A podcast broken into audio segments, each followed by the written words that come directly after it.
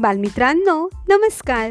मी विजया गायकवाड आणि आपण ऐकत आहोत कथा संस्कार माला आजच्या गोष्टीचं नाव आहे बंटू बसला ढगात आणि लेखक आहेत ज्येष्ठ बालसाहित्यिक राजीव तांबे. चला तर मग ऐकूया बंटूने ढगात बसून काय काय मज्जा केली. मे महिना संपून जून महिना सुरू झाला. आकाशात ढगांची धावपळ सुरू झाली होती.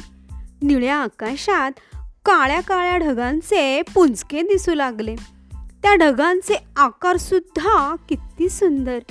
कधी ते हत्तीसारखे वाटत तर कधी काळ्या भिन्न गेंड्यांसारखे. कधी उंदरांसारखे तर कधी कावळ्यांच्या थव्यासारखे.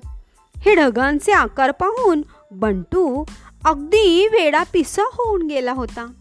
बंटू अंगणात बसून ढगांची ही गंमत पाहत होता.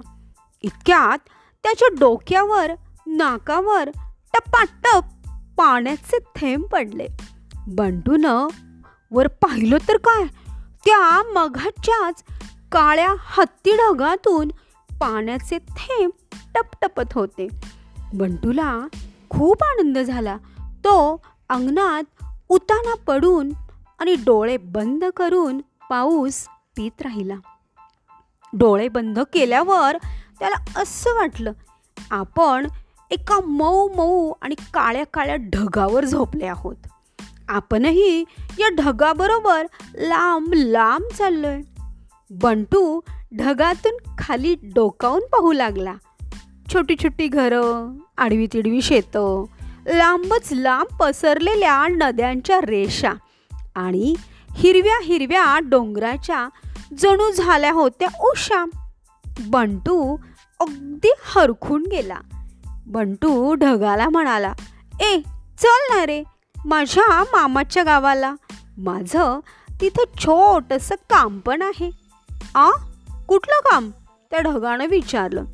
बंटू सांगू लागला आपण भराभरा जाऊन मामाच्या घरावर थांबू. तिथं तुझ्याकडचं सगळं पाणी मामाच्या घरावर ओत. पाणी कसं पडलं ते पाहायला गच्चीवर मग सगळीजण येतील. मग मी आईला सुद्धा हाक मारीन. ढग नुसताच बंटूशी गप्पा मारत होता. पण पुढं काही सरके ना आणि म्हणून कंटाळून बंटू म्हणाला अरे आपण माझ्या मामाच्या गावाला कधी जायचे? यावर ढग जोरात हसला. तर बालमित्रांनो आता हा ढग बंटूला घेऊन मामाच्या गावाला जातोय का? हे आपण पाहूया उद्याच्या भागात. तोपर्यंत धन्यवाद.